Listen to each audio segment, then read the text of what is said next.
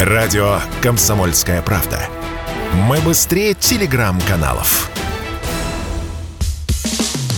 Что будет? Честный взгляд на 10 февраля. За происходящим наблюдают Игорь Виттель и Иван Панкин. Иван Панкин и Игорь Виттель. Все так, мы продолжаем наш разговор. Сейчас поговорим о перспективах развития IT-проектов, IT-отрасли в целом в России в новом 23 году. Какие важные изменения претерпит сфера информационных технологий. Конечно, весь этот наш разговор связан в том числе с тем, что куча мозгов утекла в прошлом году из России, насколько это скажется, в принципе, на рынке, на нашей с вами жизни.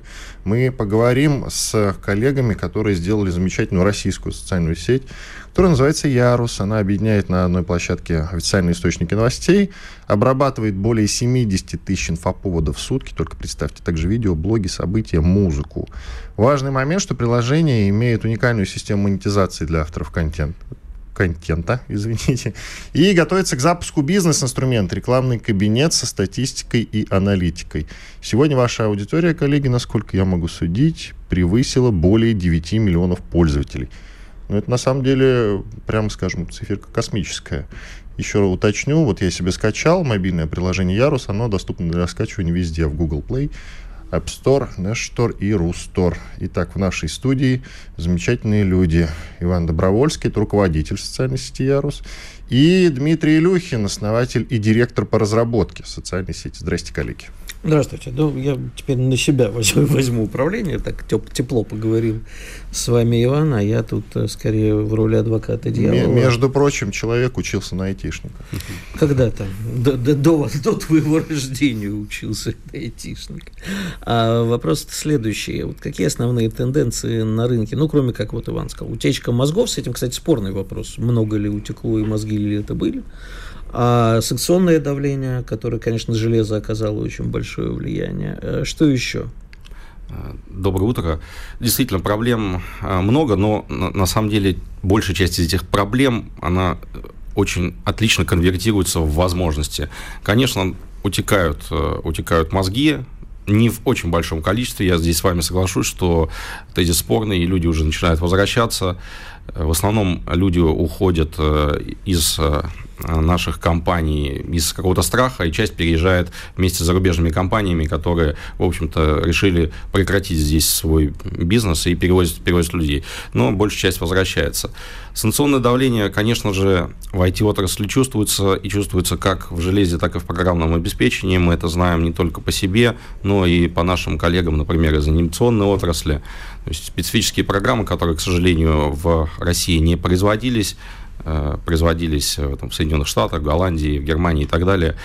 Э, все игроки, профессионалы ими пользовались. Вот, соответственно, да, есть такое давление. Но это небольшая проблема, потому что есть параллельный импорт, есть, можем, наверное, смело об этом говорить, открытое пиратство, с нет другого пути, то, собственно, почему, почему бы и нет, так думают многие, и многие поступают в угоду Э, своим интересам и интересам своих потребителей.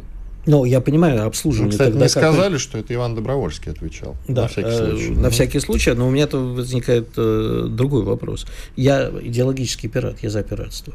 И пиратство хорошо, и параллельный импорт хорошо, но тут возникает сразу два вопроса. Первый, а, собственно, свое производство железа.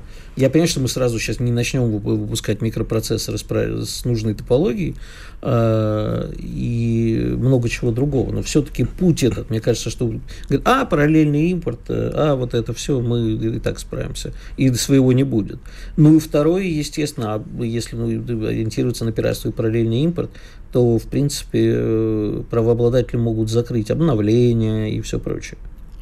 Действительно, есть, э, есть такая э, проблема с закрытием обновлений. Она тоже очень незначительная, потому что обновления всегда, всегда можно найти и достать. Что касается железа, действительно, мы в микроэлектронике несколько подотстали, надо сказать, но рынок глобальный устроен сейчас таким образом, что Э, в принципе, существует всего два производителя в мире микропроцессоров по современным технологиям с 5-7 э, нанометровой, нанометровой да. архитектуры, да.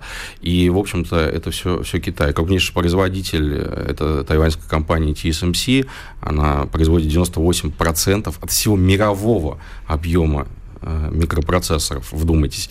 Э, в России, в принципе, нет такой, такой потребности. То есть экономически неэффективно было развивать э, у нас микроэлектронику, да и не только у нас, и в других странах. И вот здесь взаимное проникновение технологий разных стран, но, конечно, очень сильно сейчас давит на Э, санкционную политику в обратную сторону. Почему? Потому что для производства тех же микроконтроллеров э, нужны, э, например, огромные станки, которые производит единственная компания в мире ASML голландская.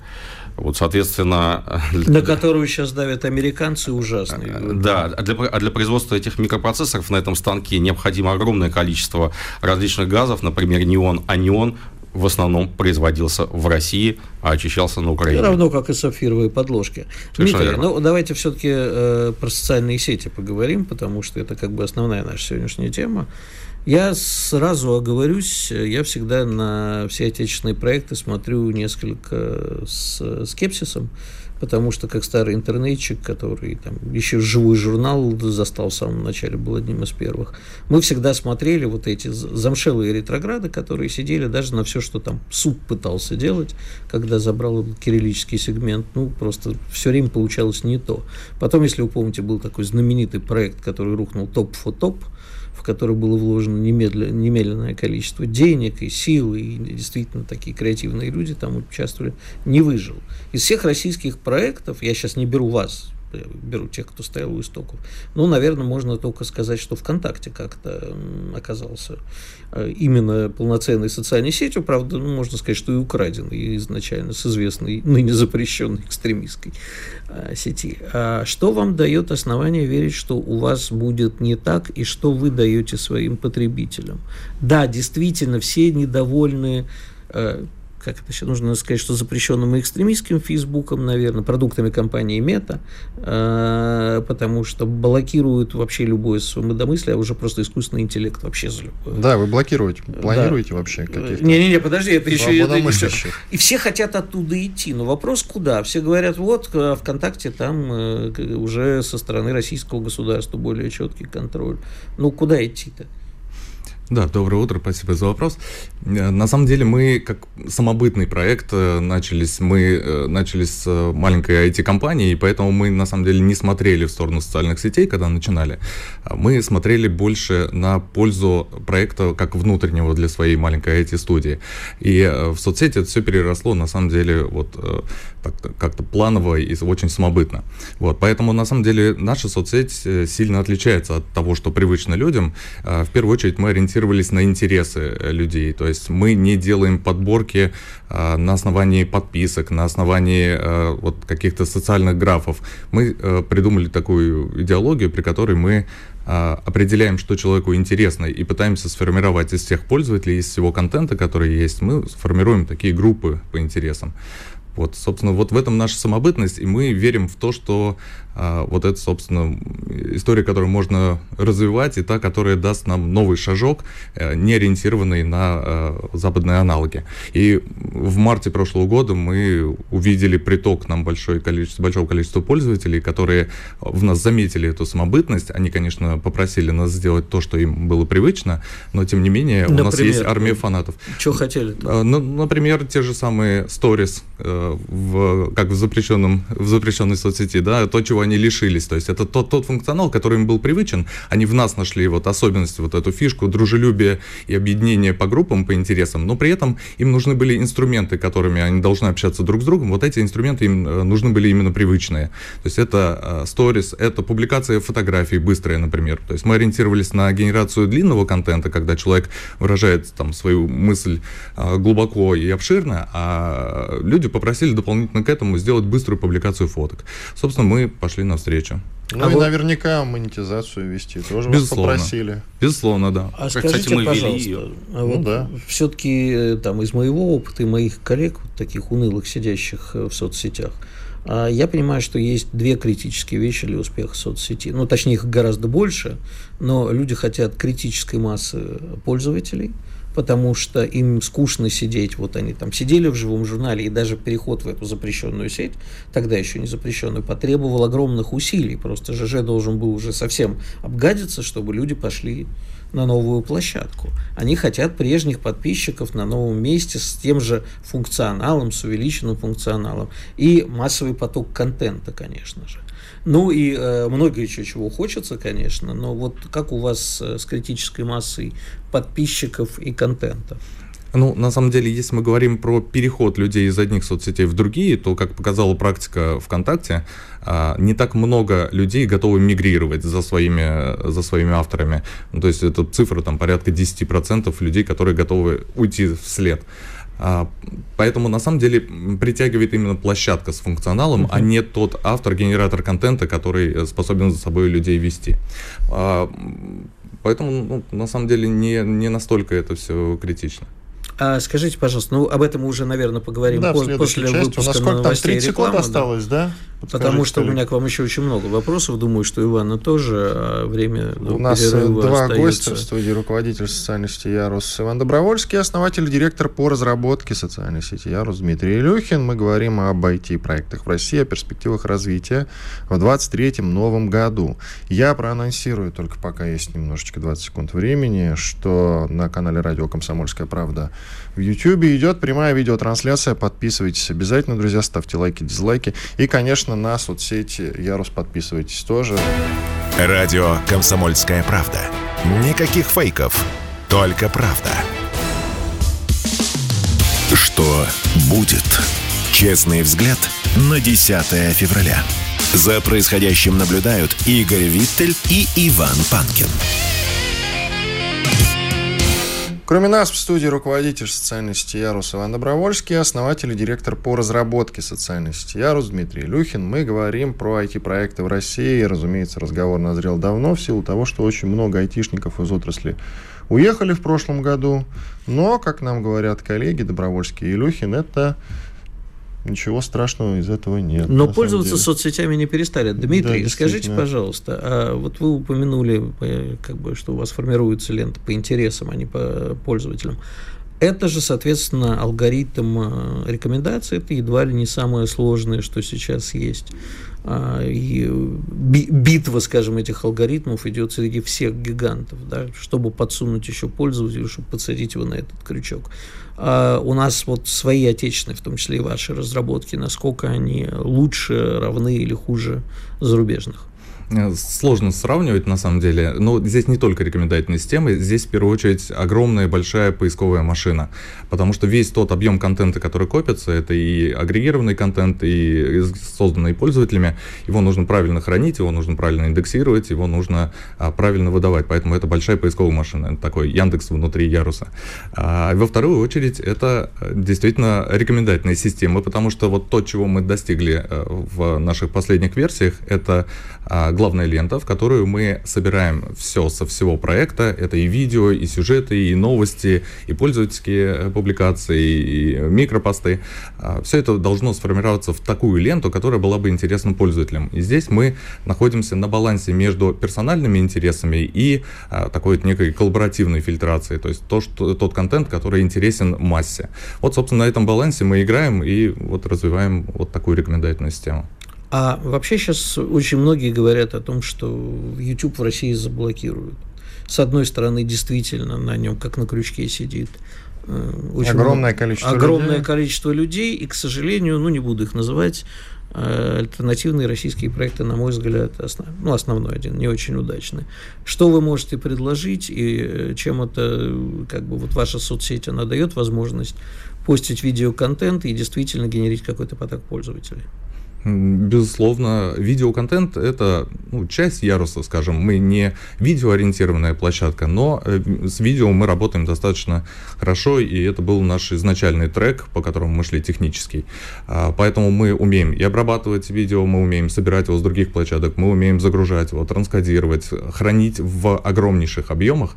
А, в принципе, у нас вся инфраструктура для этого построена. Поэтому те люди, которые приходят э, за видеоконтентом, они его получают, те, кто приходит публиковаться, э, тоже проблем не возникает. То есть у вас вы как-то забираете с внешних площадок, в том числе и с YouTube, видимо? А, в том числе, да, мы показываем э, видео с YouTube, естественно, со ссылкой на первоисточник, то есть мы как э, площадкам агрег... агрегирования да, момент, да? контента, угу. то есть мы собираем не только новости, но и с ведущих видеохостингов собираем видео, мы такое э, э, единое окно скажем, для Я уточнить что хочу. одного окна, да. Можно ага. я уточню? Вот мы приводим в пример YouTube, а ведь и Дзен тоже напрашивается в качестве примера, не так ли?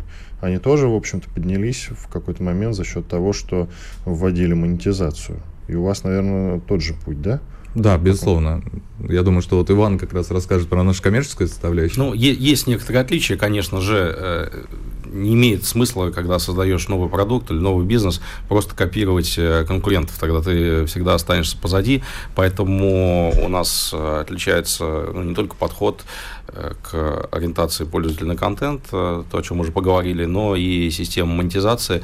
К сожалению, в Дзене система монетизации не взлетела, поскольку, ну, в отличие от того же YouTube, Дзен платил там в 100 раз меньше.